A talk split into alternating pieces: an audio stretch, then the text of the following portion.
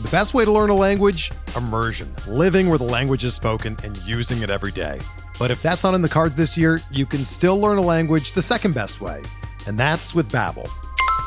Be a better you in 2024 with Babbel, the science-backed language learning app that actually works. Don't pay hundreds of dollars for private tutors or waste hours on apps that don't really help you speak the language. Babbel's quick 10-minute lessons are handcrafted by over 200 language experts and help you start speaking a new language in as little as 3 weeks. Babbel's designed by real people for real conversations, and their tips and tools are approachable, accessible, rooted in real-life situations and delivered with conversation-based teaching so you're ready to practice what you've learned in the real world. Here's a special limited time deal for our listeners. Right now, get up to 60% off your Babbel subscription at babbel.com slash bluewire. That's 60% off at babbel.com slash bluewire, spelled B-A-B-B-E-L dot com slash bluewire. Rules and restrictions apply. There's no crying in baseball! No crying! And this game's underway. Into the windup in his first offering. Just a bit outside. There's a drive in a deep left field by Castellanos. It will be a home run. Oh my God! Deep to right field. Way up there. Oh my! And look who's coming up. You talk about a roll of the dice. This is it. Okay, play ball! What's going on, everybody? Welcome in to Payoff Pitch. Yes, Payoff Pitch is back. We are presented by BetMGM, Action Networks, MLB, betting podcast. I'm your host, Brendan Glasheen, joined by Action Network's beloved baseball editor, Collin Whitchurch, and Action Network's baseball betting expert, Sean Zerillo. Gents, hi. How you doing? Back in the saddle. It's great to talk to you again, Brendan. You know, I, I I'm a I'm a rarity on the podcast uh, nowadays, but I I couldn't resist. I had to throw my weight a little bit to get on this first podcast, you know, as editor and say I have to be on this first podcast because I'm so freaking excited about baseball being back. Zerillo, good to see you out of your baseball bunker. posted my first article today uh, MLB team futures, team projections. You can compare my projections to what I consider an average of all the other public projections out there, and then a composite projection I create from that. So, starting to roll out our futures content. Going to talk about some of those items today, and then we'll have uh, player futures, regular season stat leaders, player awards, Cy Young, MVP, etc., coming out later this week. Yeah, I, I threw a curveball to start. I know our audio production team doesn't like pleasantries, but give me a break. It's the first one. So, uh, got to shake the cobwebs off. Spring training underway. There are games happening as we speak here on the podcast. We will break the seal on the 2024 MLB season with our off-season update episode. Last year, the two of you got together and broke down rule changes because that was the theme going into the 2023 season. Zerillo said it. Brand new article over at Action Network, actionnetwork.com, dropped this morning. Predictions for the season, extensive breakdown, division by division, AL, NL, the whole bit. Uh, episodes again will be available uh, as we uh, near opening day with tons of content. Episodes on each division, favorite player props, and everything you need uh, prior to those first few games, which get started March 20th and March 21st in South Korea when the Dodgers and the Padres meet. So with that, let's start in the National League. Some quick thoughts, Zerillo. What comes to mind first when you think National League from a betting perspective?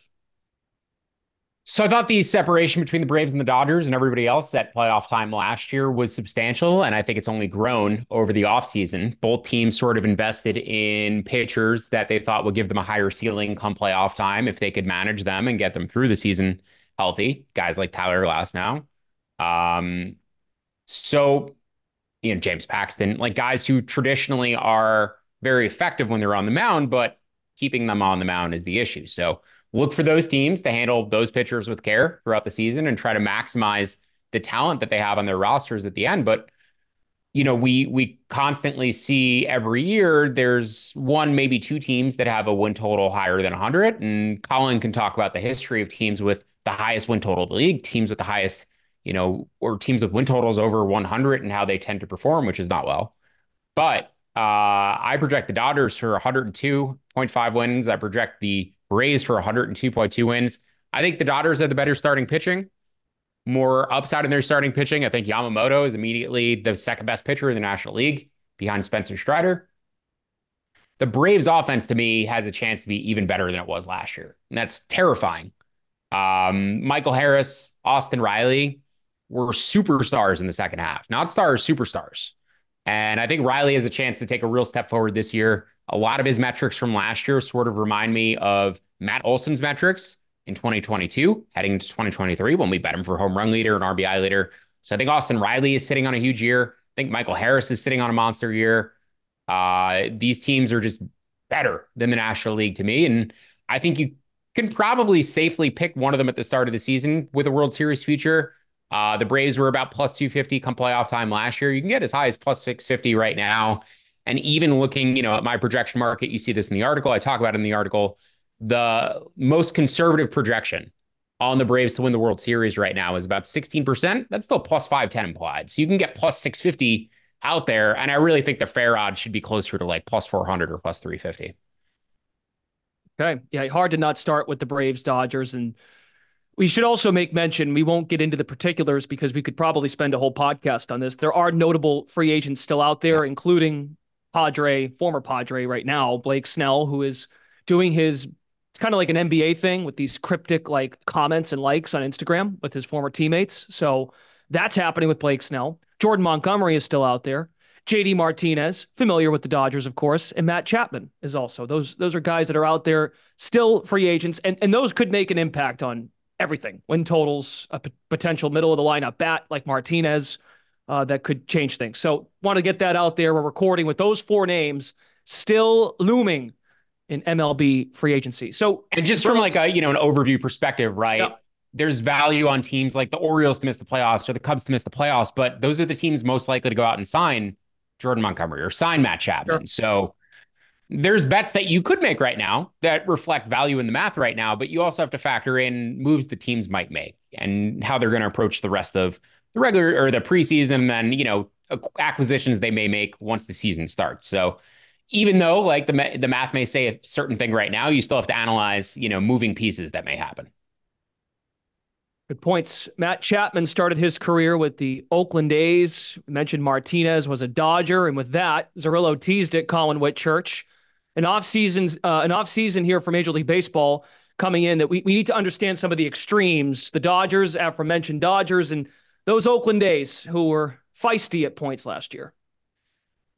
Yeah, I think it uh, more than anything, it's probably uh, a example of of how MLB operates nowadays with teams tanking and and there just being such extremes between teams that are going for it and teams that are not have a couple articles going live on Action Network later this afternoon. This is Monday. On the win totals, particularly of those two ends of the extreme, the Dodgers and the Athletics, I found it fascinating using the database at Sports Odds History. The Athletics are going to go into this season with the lowest preseason win total since at least 1990. That's how far back their database goes. If you look at uh, several different sports books, they're Win total ranges between 56 and a half and 58 and a half. The lowest win total in MLB since 1990 currently is 58 from the 1993 Miami Marlins or Florida Marlins. I guess at the time you may be familiar with the fact that 1993 was the first season in the existence of the Florida Marlins. Hmm. There are um, nine other teams, nine teams in that database that have win totals below 60 and a half, including last year's Athletics, including last year's Nationals.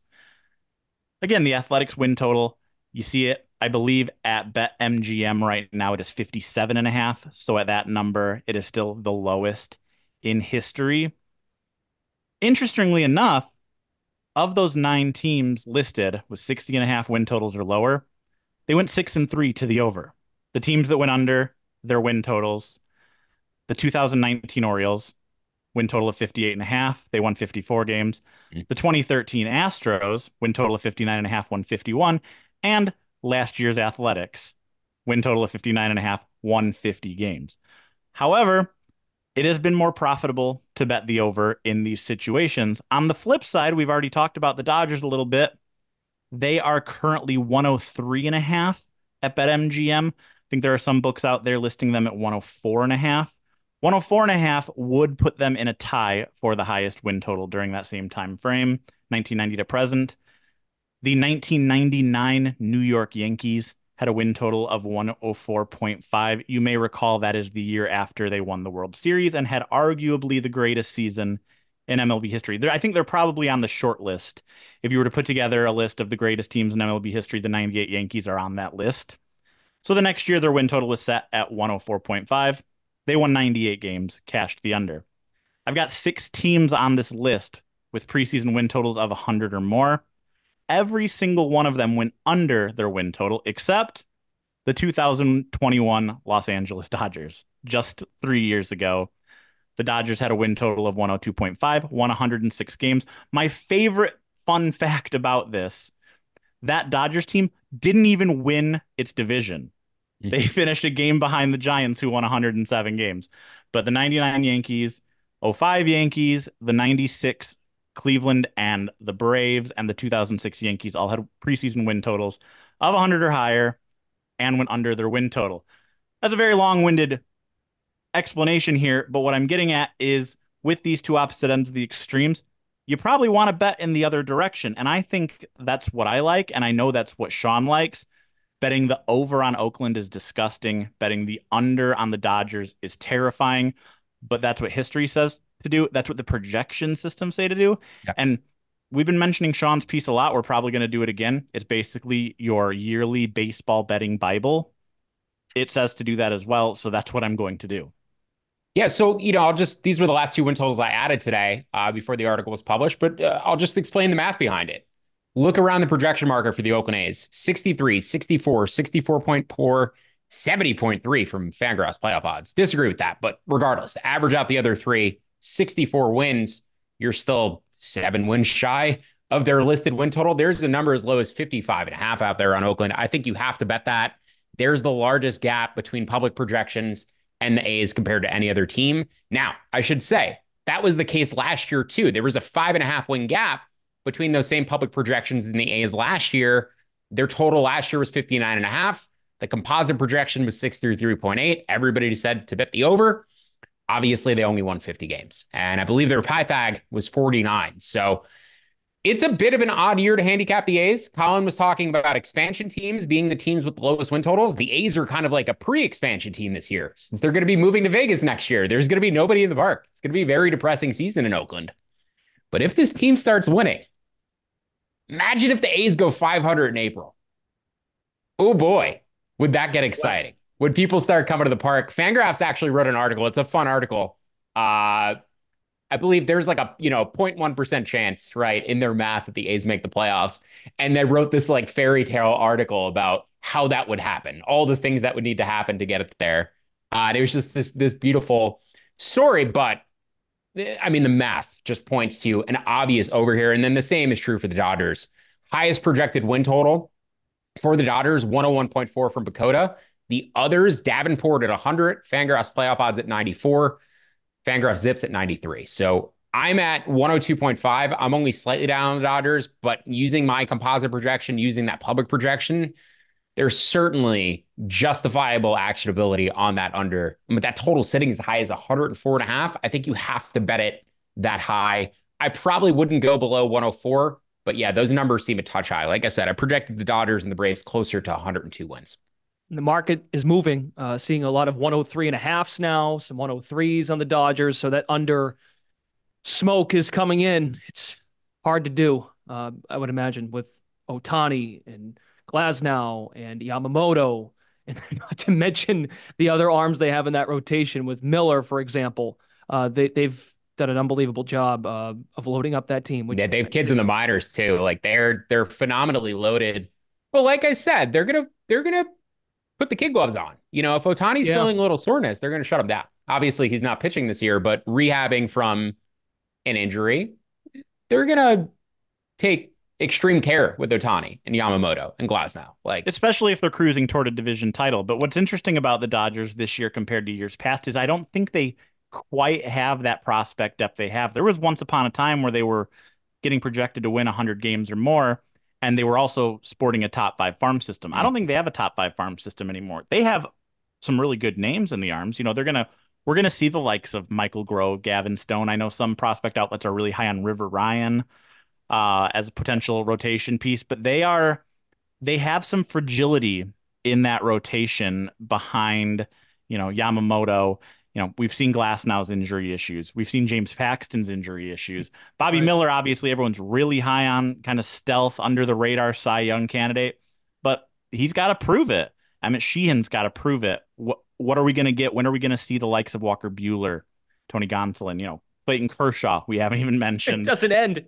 Um, there is a wealth of talent there, but there is also a wealth of risk. If there's any organization you're going to trust to plow through that and still find success, it's the Dodgers. That's why they're the favorites, and that's why they should be the favorites. But there is still some uncertainty there and some risk there with the names of the players they are going to be relying on, especially in that rotation. Yeah, and their goal is just to get to the postseason healthy. So yes, you know, they're, they're in the right. Shut somebody right, down for an extra few weeks just to make sure they're playing in October. That's their strategy. They're in they the right city. the IL. They've done it in the past. That Major League Baseball had to change the IL rules because they were putting so many pitchers on the IL when it was seven days. They had to change it because of the Dodgers. They're in the right city for load management. I won't name names or name teams.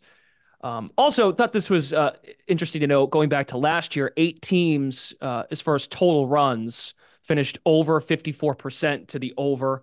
Uh, as far as a, a, hit rate, and the Dodgers and the Oakland A's were both uh, in that mix as far as hmm. teams that were uh, favorable to the over for, for different reasons. Um, yeah, the A's had a uh, a five like 5.2 expected FIP. That's one of the highest I've seen for a season. Uh, that should be a little bit better this season, I would hope.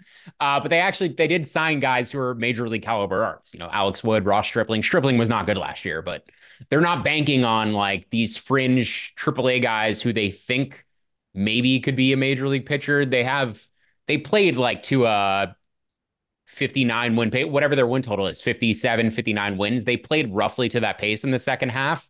Zach Gelof is a dude. Like they, they brought up guys who are actual major league players now, but yeah, it's not. Zach Gelof is a dude. That dude. Zach Gelof's a dude. He's he's legitimate. He's going to be their all star this year. Yeah. Um. Yeah. The the Kyle Muller and the uh, Shintaro Fujinami experiments are gone.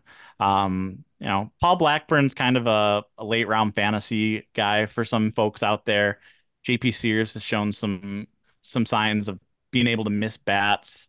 Uh, Wood and Stripling are competent veterans. Stripling, I think, is the highest paid player on that roster at, I believe, 9.25 million or something like that uh, is his contract for this year. Their their payroll is projected to be about 32 million dollars less than the 29th ranked payroll in baseball, which is the Pirates. I think uh, their projected payroll on Spotrac right now is 44 million for this season. It was 65 million last year. So uh, John Fisher just uh, I think they said A's fans are their their protest this year for opening day is that they're going to hold a giant party and uh, tailgate the home opener, but not go in the ballpark. So they're all just going to be in the parking lot tailgating and having a big party, but not uh, buying tickets or giving John Fisher any of their well earned money. That should have a secondary stream uh, for sure. And yes. I would imagine Stripling is going. His name will come up July 30th when the trade deadline uh, occurs this year uh, if indeed he has value at the trade deadline for possible contenders. All right, so there's your outlook of the the extremes, the, the, the great team in the Dodgers and the lowly A's. But based on what Zerillo said in his analysis, I'm already prepared for the first or second Friday of payoff pitch. And Zerillo says he sees value in the Oakland A's at plus 300 whoever they're i don't even know who they're playing on like a friday yeah. night and it's coming because you you tinted at it you said imagine they're 500 midway through april, at the end of april um, Oh, it's not going to be fun. But hey, Mason Miller, you know, I trust Mason Miller to lock down a lead at the end of the game. Uh, we have no more AJ Puk blowing those one nothing leads for us with the A's at the end of the game. I mean, I know that was a couple years ago at this point, but man, AJ Puk uh, probably has set a record for blown saves on bets I've made in a like very short window of time. Uh, I, I think Action Network Slack can probably agree on that. Maybe the most hated pitcher in Action Network Slack. You can't trust Iowans. That's all that means. Yeah. All right, let's go to the American League, fellas. Uh, we'll make our way through. That's enough Dodgers talk. We're going to talk about them all year, and the A's probably. Char- I can already see Charlie DiSturco making a, an A's bet on a Friday at some point this summer. Um, we'll see how that goes for him.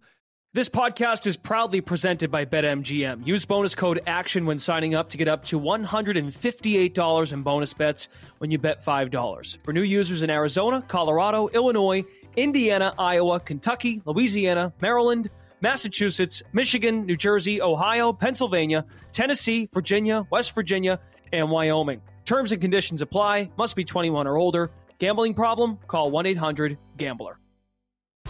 Whether you're a world class athlete or a podcaster like me, we all understand the importance of mental and physical well being and proper recovery for top notch performance.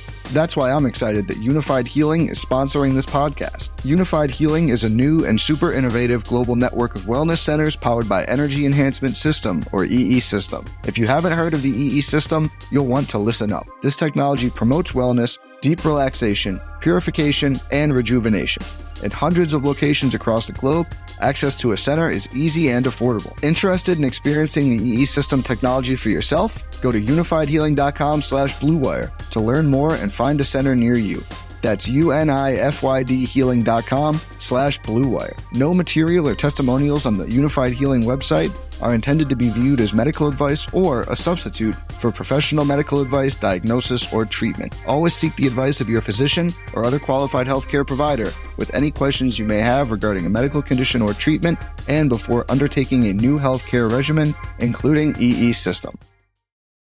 Team that's been talked about quite a bit uh, leading into the season. They made a splash adding Corbin Burnes to their rotation. The Baltimore Orioles win total uh, is now at 89 and a half most places. Zerillo, you spent a lot of time discussing the Orioles in your article uh, with several ways to potentially bet them. You see value on the Orioles in a variety of facets.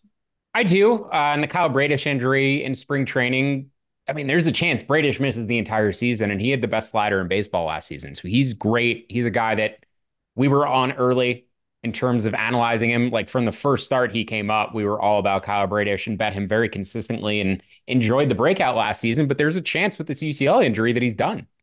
And because of that, the Orioles may still go out and sign Blake Snell or Jordan Montgomery. There's a chance. They have a new owner after getting the new owner, they immediately traded for Corbin Burnes. I don't know if that was coincidental or something that was already in the works. Uh, I did bring up on Green Dot Daily, this owner is a guy who's known for like buying companies and downsizing them and cutting costs, which is a bit concerning. But maybe he's just been, you know, saving up uh, all that capital to invest in the baseball team that he eventually bought. Uh, you know, in terms of the math and how the Orioles overachieved last season, because they did overachieve. They were plus seven in terms of Pythagorean win differential. They were, I believe, plus 14 in one run games. If you flip the result of every one run game, they finished with 87 wins. Their bullpen will not be as good this year as it was last year, will not have Felix Bautista. Enjoy the Craig Kimbrel experience. um, so, yes, I bet the Orioles under. I like it still to about 90 and a half. If you look around the projection market, 90, 85, 86.7, 84.1. I'm at 88.1. So I'm comfortable with a 90 and a half. I bet under 91 and a half. And this is, there's several things that, several ways that you can find value betting in spring trading. One of them is math projections. Number two is shopping for the best available number and finding a number that's off market. Number three is paying attention to news. Now, the Orioles kind of fit all three categories. The Orioles under, because there was already mathematical value on the under. The Bradish and John Means and Gunnar Henderson injury news broke on the first day of spring training. An ESPN bet, I'm sorry, I don't know if I'm allowed to mention specific books. There was a specific book that had an Orioles under 91 and a half when everybody else was already at 91 or 90 and a half. And when everybody else moved down to 89 and a half, 90, after the injury news broke, that book still stayed at 91 and a half. So I wouldn't pick that off. Um, so, you know, reacting to the news, reacting to the math, finding the best number in the market. I'll tip off another bet here that is based off of news. It's a player prop for this season. Happy to give this out now because it's buried in this podcast. And if you're listening to this point, I know you're a dedicated listener and I appreciate it. Kyle Tucker is going to hit cleanup for the Astros this season. New manager, new lineup, new approach. Yordan's going to the two hole. Bregman staying third. Kyle Tucker is moving up from fifth to fourth. Kyle Tucker to lead the league in RBIs this season at 28 to 1 is a phenomenal bet. it was already a good bet based on the math when he was hitting fifth. It's an even better bet now that he's hitting fourth and Yordan is hitting second. He's going to have so many RB opportunities this year with the guy sitting in front of him and him moving up a spot. So pay attention to news in spring training, especially to the teams that have new managers, teams who may use players differently than they have in the past, and then also injury news and reacting to that. But yeah, uh, re- like I said, the math, right? Projections, finding the best number, outlier numbers, and then also reacting to news. I think those are the best ways to take advantage of bets in spring training. So, you know, all of that said, right? I bet the Orioles under. I wouldn't bet them to miss the playoffs right now. There's a chance they go out and sign Jordan Montgomery at any moment. And, you know, I sort of bring their projection back up in line with where the market is or, or closer to it anyway. So uh, value at that 91 and a half would not play it past 90 and a half. Collin, feel free to weigh in on the Orioles, but uh, them or is there another team or teams that capture your attention in the American League, your American League outlook for 2024? Yeah, touching base on the Orioles a little bit, I agree with Sean about the value. That is not a team I am keen on betting in the preseason because there are so many variables that are potentially going to push them ahead as the season goes on. Mm-hmm. We talked about the Dodgers recently and how they had such a deep farm system when they were already a competitive team. Well, the Orioles have the best farm system in baseball right now, and they have a lot of major league ready talent ready to step in and go should injuries arise throughout the season. Jackson Holliday is the consensus number one prospect in baseball. They have guys like Coby Mayo, Heston Kjerstad, Colton Cowser, Enrique Bradfield Jr., all ready to step in in case of injury. Now, the one position that they don't necessarily have a ton of prospect depth in, though, is starting pitching, which is where you see the risks come in with the likes of a Kyle Bradish injury. They do have, you know, Cade Povich, Chase McDermott are probably their two most highly rated major league ready arms. They can come in. They're kind of low ceiling guys, but they can come in and get the job done, especially uh, when you consider the the volatility of their back end rotation arms like Tyler Wells and Cole Irvin, uh, guys who can help raise the the floor of the Orioles. I really, I I think they're, you know, Sean says this going into every year. I, I hear a lot of smart baseball analysts say, say this. You don't need 26 guys to get through a 162 game season. You need 40 guys to get through a 162 game season. I think if you were looking at the top 5, 10, 15 players on any roster, the Orioles might not rank as highly, but if you're going 1 through 40, the Orioles are probably the best organization in baseball entering this season.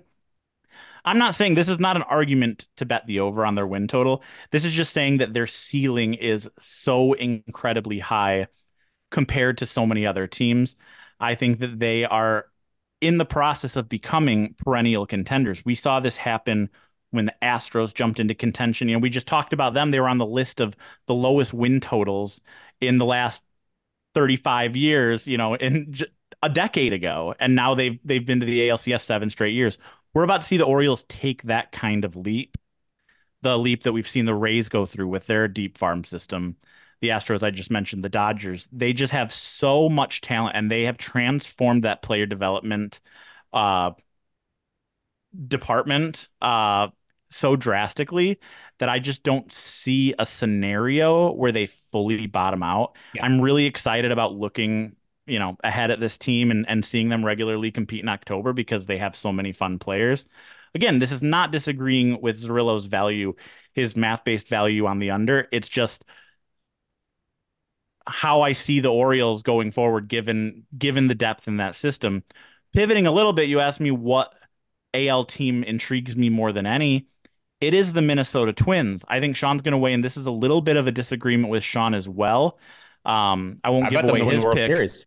What's that? I I, I I'm talking division though. oh, okay. Um, it's not often that you see a minus money uh future be recommended, especially in these parts. But I just think there is insane value in the Minnesota Twins to win the AL Central minus one twenty five at BetMGM right now. I don't see a feasible scenario where this team doesn't win the division. It's range of outcomes on a couple of different projection systems varies. You know, PECOTA gives them a 69% chance of winning the AL Central, which is very high. Fangraphs is more bearish, down at 53.2%. I tend to side more with PECOTA's line of thinking. The Guardians are always frisky. They're always going to be around that 500 team. but we could see them every year. There's the potential of, you know, are they going to trade Shane Bieber? Are they going to bottom out? They never add uh, much any offseason. There's a lot of hype around the Tigers kind of breaking through. The Tigers have done, um, as a White Sox fan, I can speak really uh, intimately about this, building up a potential solid young core. And then instead of going out and supplementing it with high end free agents, uh, adding on the margins with guys like Gio Urshela. Um, so that's what the Tigers. Their, they, they changed their broadcaster too uh, in division. Uh, mm. I don't want to talk about that. Um, That was the best free agent acquisition of the offseason. You can't trust honestly. Syracuse alums is another thing I've learned uh, this winter. I hope so. Quick aside: Jason Benetti is now the voice of the Tigers. He was with the White Sox, his hometown team. Benetti, there's a clip. I forget what college basketball game it was. He was making a reference to a coach, might have been Ed Cooley, going from Providence to Georgetown, and he made a line like, "Imagine leaving your hometown school and going to an arch rival. Who would do such a thing? It was just, it was so good. And you know, the White Sox did him dirty. I, I think he was good to leave because that I organization. I got Collin going down this rabbit hole. Now. So fucking shitty. Uh, anyway, anyway. Sorry. Thank you, Brendan. Not sorry. Uh, I I I do not have a lot of faith in the Tigers making the ascent that many think they're going to make. The Royals and White Sox are obviously worst team in the league contenders. So I just I think the Twins have such a deep lineup. I think they've got the top end starting pitching with Pablo Lopez, absolute AL Cy Young candidate. Uh, Joe Ryan has shown what kind of ceiling he has. There's just we, we talk about the two centrals. They're the two worst divisions in baseball, right? The NL Central, I think you could see a scenario. You could concoct a scenario for four of the five teams to potentially win the division. The AL Central, I don't think you can do that. I think that there are people out there who could who could come up with scenarios for the Guardians or Tigers to potentially win that division. I think Sean might do that right after I'm done talking. I don't see a scenario where the Twins aren't at least in it in the final two weeks of the season. Sure. And I think that there is a very good scenario where we enter the final month and they're up by double digit games. So minus 125, I think I think that this should be like minus 250 for them to win the division. I'm betting them minus 125. I love them for the pennant. I love them for, for the World Series. I'll let Sean talk on that more, but the Twins are the team in terms of the full season futures that I'm all over this year in the American League. Actually, the, the point I disagreed with most about your central analysis was that the Royals are a contender for one of the worst teams in the league. I think the Royals are going to finish ahead of the Tigers this year. The Royals added as many marginal free agents as the Tigers did, and they actually really solidified the back end of their roster. Um, that bullpen is much better than it was last year. Wacha and Lugo to me is like as much of an addition as the Tigers adding Flaherty and Maeda. I'll take Lugo over Maeda. I'll take Wacha over Flaherty. So I think Bobby Witt's an MVP candidate. Uh, I think the Tigers still have some major holes, especially at the bottom of their lineup, and the depth is horrible. Like if the Tigers lose Torkelson, they're not going to score runs if they lose Torkelson. So Granted, first baseman don't get as hurt as much as other positions, but no, I actually do not like the Tigers this year. I would bet the under on the Tigers. My projection, the public projection, both recommends the under on the Tigers. Their win range is 75 to 79, and you can get under 80 and a half. Bet the Tigers to not go 500 this year. I think that's a solid bet.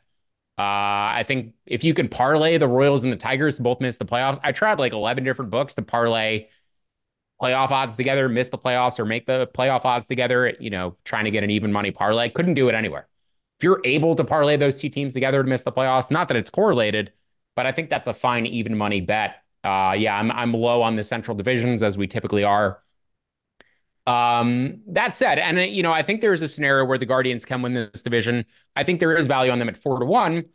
I think a lot of it comes down to either them overachieving or the Twins injury issues just cropping up. They're trying to play Buxton in center field this year. I think that's a mistake. He always gets hurt when he plays in the field.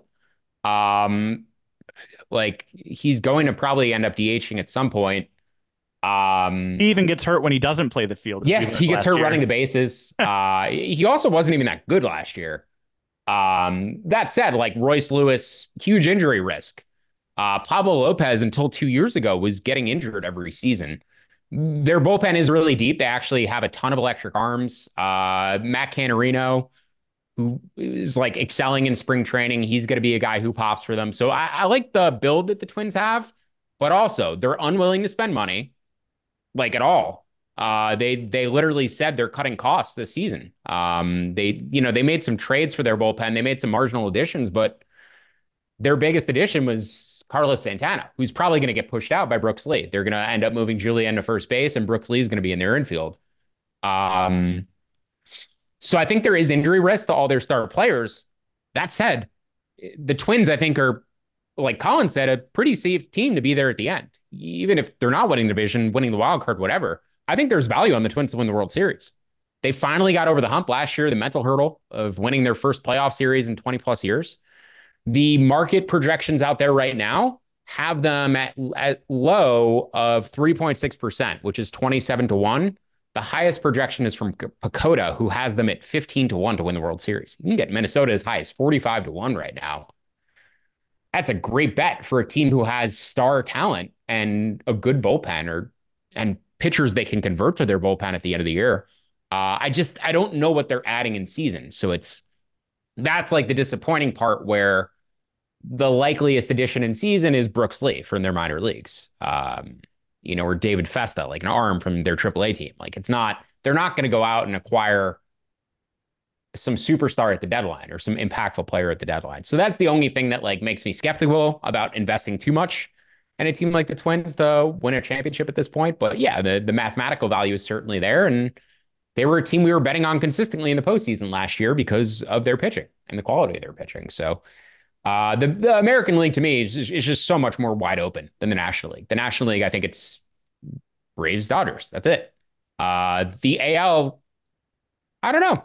I, I could really see like seven or eight different teams making the World Series from the AL. Collin, I'm sure you feel similarly too. Like there's the AL is really wide open. I, I could legitimately see one, two, three, four, like seven, eight teams from the AL winning the pennant.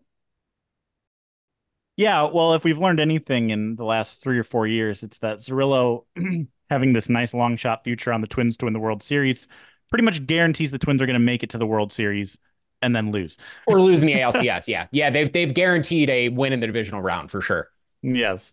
But no, I, I 100% agree. I think that's the most apt way to put these two leagues. The NL is Dodgers and Braves versus everyone. The AL is completely wide open. I mean, four of the five AL East teams, I think you could see winning the World Series or making it to the World Series with apologies to Brendan's Red Sox. The Twins, 100%. You could make a case for the Guardians like Sean just did. And in the West, you've got the Astros, you've got the defending World Series champions right there in the Rangers and and there are people who can make an argument for the Mariners, although they've had about as frustrating of an offseason as any fan base could have with the way they've uh, kind of tempered their their go for it mentality. Their pitching yeah, is so deep though. Their pitching is so so deep. Yeah, I mean Logan Gilbert and George Kirby are both uh, are both potential frontline starters, um, guys who could take a, a huge leap to superstardom this year. Julio Rodriguez is uh MVP candidate. We've had several writers here at Action Network already recommend him for MVP. I believe he's at 12 to 1 right now. So, yes. It's uh, the it's the Julio Rodriguez and Bobby Witt era. Everybody yes. enjoy. It's a very vague episode, folks. We're diving into a lot here. I just want to throw quick other notes from Zerillo's write up. He recommends a pass on the reigning NL champs, the Arizona Diamondbacks, and their win total does see value in an under on the Rangers win total, as well as the Rangers to miss the playoffs. But you did mention come July and August, there might be some value to jump in on the Rangers. To yeah, possibly... Scherzer, DeGrom, Tyler Mahle, all going to come back at some point, probably. Um, and they won their World Series. Like they're going to play it safe now. They're going to try to get to the playoffs and keep those guys healthy and have like the best pitching come playoff time. Um, Justin Verlander also late to start throwing this offseason, and he was no. dealing with injury issues last year. I think the Astros are vulnerable. I think the Rangers are vulnerable. There really is a path for the Mariners to just have the pitching depth to just have a high floor and carry them through the season.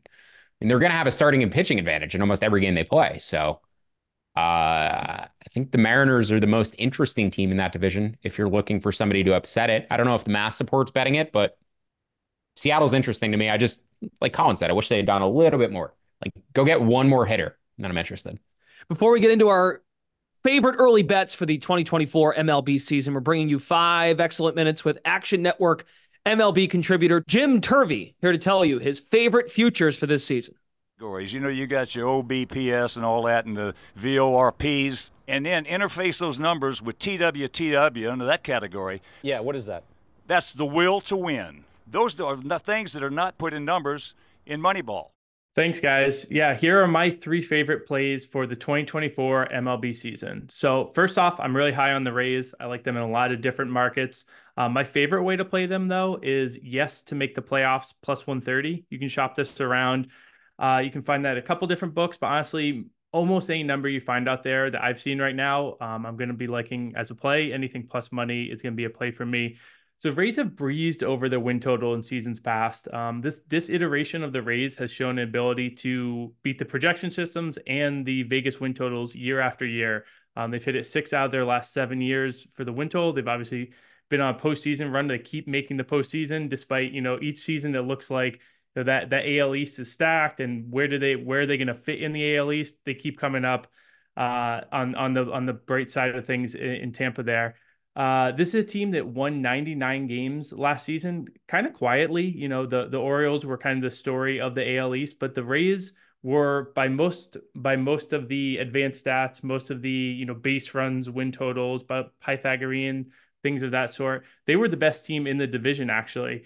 Now the Yankees reloaded in the in the offseason. The Orioles have a new owner who looks aggressive, but the Rays, you know, they they lose players, but we've seen time and time again that this is not, you know, some teams lose players and that's a bigger deal than others. You know, we always talk about wins above replacement is a big big baseball stat, but the the R there, the replacement isn't always the same. The Rays have incredible system depth they have an incredible ability to go out and find guys who can replace those outgoing players. So, you know, Tyler Glasnow, Manuel Margot are probably the, the key names leaving in free agency. Uh, Wander Franco obviously is not going to be playing for them in, for the foreseeable future. Those are very big names for sure. But there is incredible depth on this team. They brought in in the offseason a lot of high floor players I think are going to really float them well until they get some of their kind of high ceiling guys, Springs, Rasmussen, Baz, back into the rotation as they get to the playoff push. So at getting this at a plus number, I really love that. Um, my second one, we're, we're going to go to the other side of the ledger, some of the, the worst teams in the league. Uh, I like the A's to win more games than the Rockies. You can get that head to head matchup plus 155 in favor of the A's at DraftKings. Uh, I I also really like the the Rockies for the worst record overall, but I like hyper targeting this these two teams because I'm actually a little bit higher on the A's as a whole, and I'm definitely very low on the Rockies. Um, the A's, I just see as a better team right now. So getting this at plus 155, I think, is a great number. Uh, if you look at some of the best projection systems out there right now, Ariel Cohen's projections of Fangraphs have the A's six wins higher than the Rockies. Uh, PECOTA has them seven wins higher. Uh, here's here's the the Rockies' current rotation. They have Kyle Freeland he of the 5.30 FIP that was third worst in all of baseball uh, among pitchers with at least 150 innings last season. He's the ace, the the ace of of the the team. Uh, they brought in behind him a couple of guys who are just contact heavy, non strikeout guys. Uh, Cal Quantrill, Dakota Hudson. To me, those guys are about the last people you would want to bring in to Colorado, where pitching to contact is going to do more damage to you than anywhere else. Um, management there has finally started to make some moves which theoretically would you know could be like oh are they are they going to you know be looking to do something? No they're they're finally they sat on their hands for almost half a decade just not even making trades. They're finally making some trades. That to me tells me they're actually be sending some people out this season potentially finally starting to realize the writing's on the wall and they got to just tear this thing down uh, for the A's, they have they've got some young talent there uh, at the top of the lineup. I actually really like the top of their lineup a little bit. And Mason Miller is their closer, is a guy who I'm I'm keeping an eye on for some some markets all around. But I think he's going to help them win some of those close games that they weren't able to to win last season. I think they'll be markedly better than they were last season when they were historically bad. So being able to get them at plus number against the Rockies straight up, I really like that. Uh, and just finally, uh, this is kind of a unique market, but you can bet one NL team, NL West team to make the postseason. So what I mean by that is they'll offer the number of teams in a division to make the postseason. So you can bet exactly one, exactly two, exactly three, exactly four. I like exactly one team to make the NL West, uh, to make the playoffs at plus 300. This is mostly because of that number. Uh, there are a couple of teams in that division who will be on the playoff periphery, the Diamondbacks most notably, uh, but also the Giants and the Padres to a lesser degree. Um, I'll start with those two teams. The Giants, in particular, a team that I'm really low on this season. Uh, I'm be looking to fade them in their in terms of their win total, in terms of make miss playoffs. The Padres intrigue me a little bit more. Um, they were kind of the inverse of the Orioles in that they had one of the unluckiest seasons uh, that I have ever seen a, a, team have. But I think part of that was the bad juju around this team. Uh, it already looks like maybe they're in teardown mode for Preller. They moved from, you know, being in that, you know, gung ho, go for it, sell everything to get to get the stars to maybe now we're we're doing the flip side of that. We're starting to, you know, take the foot off the gas payroll wise and and be looking at a you know the next iteration of Padres what that could look like. The Diamondbacks are obviously a team that's probably going to to threaten this bet the most. Again, at the plus 300, it doesn't have to even hit 50% of the time, doesn't even have to hit 40% of the time, even 30%. Um, so the, the but the Diamondbacks, you know, they're coming off of that crazy run last year. It's a young team. I could see some of that sophomore slump from a guy like Corbin Carroll. Um, I just think that the the extended run they made in the postseason makes this number kind of tempting to me in a division where the, the Dodgers are are a clear lock. They're obviously going to make it, but you have to have one team that's a clear lock. Someone's going from from the division anyways. So getting that at uh, plus 300, I really like that uh, kind of exact division bet there. So those are my three favorite futures for the MLB season. Uh, that's all from me. So back to you guys. Okay, quickly before we go, Collin Whitchurch, because uh, look, we get it. You tune into a podcast like this. Is there anything actionable well, yeah, you pluck from the articles Zerillo wrote, which I would suggest if you're on a PC or your computer to bookmark it and have that available to you or screenshot whatever you need into your phone. Uh, Collin Whitchurch, you've got a few bets that you would like to give out today. Yeah, first of all, shout out Jim Turvey. That dude's a psycho. He is logging the most obscure MLB futures all day, every day, and he's got great value behind him. So, uh, shout yeah, out Jim. Nice endorsement, calling him a psycho. It's good. it's psycho in the best possible way. Okay. I've got to give out my favorite player prop future right now because I don't know how often you guys are going to let me come in here and and spew my nonsense uh, over the next month. But CJ Abrams most stolen bases in the majors. 13 to 1 is a bet I'm absolutely obsessed with this year. I'm all in on CJ Abrams. People forget former global top 10 prospect came over to Washington in the Juan Soto deal. And I absolutely love this stat came from our uh, Cespedes Family Barbecue on Twitter via Will Harris. Uh, he finished with 47 stolen bases last year. He had 11 stolen bases through 78 games. On July 7th, he moved to the leadoff spot for good for the rest of the season. And from that date through the end of the regular season, he had 36 stolen bases. Ronald Acuna Jr. had 32 during that same time frame. Corbin Carroll had 30. CJ Abrams was the most prolific base stealer in baseball last year, from the date he moved to the leadoff spot through the end of the regular season. He was also only caught four times all season. He was 47 of 51 in stolen bases. He's hitting and, more. And what do they have to lose? Like, just let him run. Exactly. He's hitting more, which was always the key to him becoming a productive major leaguer. You look at his full season stats last year, they're not going to blow you away. His exit velos are insane. His second half last year, he really turned into a full, complete hitter. Uh, his home to first time was I think 11th in the majors last year. It was 0.14 seconds slower than Corbin Carroll's, which led the league. Um, I got him a couple weeks ago at 16 to 1 lead the league in stolen bases. I think that obviously you're going to look at guys like Acuna, like Carroll, like uh, Ruiz are going to have those lower odds, but Abrams should be right up there with them. He's going to have the green light in Washington. He's 100% their best player, their leadoff hitter. He's going to have plenty of opportunities to st- steal bases. We saw in the second half of last year that he can do it. So he has a ton of value to lead the league in stolen bases this year. All right, and Zerillo, I think the article takes care of business for you of what uh, what you suggest to bet now or hold off on. Yeah, I mean, I just didn't mention the Rays and the you know the Brewers on the pod, but those are the two teams I think are most undervalued right now. They're sort of mirrors of one another. You know, I've I've said this on other places, but they they do not rebuild; they reload. They constantly trade for future value they look to go 500 or worse. And then the seasons where they're better, they're going to win their division and win 90 plus games. So the Ray, I mean, I laid out the map for the Rays. I think they're consistently the most underprojected team. The past five years, uh, the composite projection of all the public projections has been about nine wins below their actual final record. So I, I think Rays teams who have a lot of depth, teams like the Orioles, uh, I think they're just a bit more difficult to project. You know, I didn't comment on, it, but the the thing that Collin mentioned with the Orioles and their depth, I agree they have a ton of depth. I don't think the depth fits well because it's so imbalanced towards their hitting. You know, you can replace pieces, but you can't play Heston Kjerstad and Cowser and Santander and Mountcastle and Coby Mayo all at the same time. You could replace one of them if they get hurt, but I think they need to consolidate and trade for pitching at some point. The Reds need to do that too.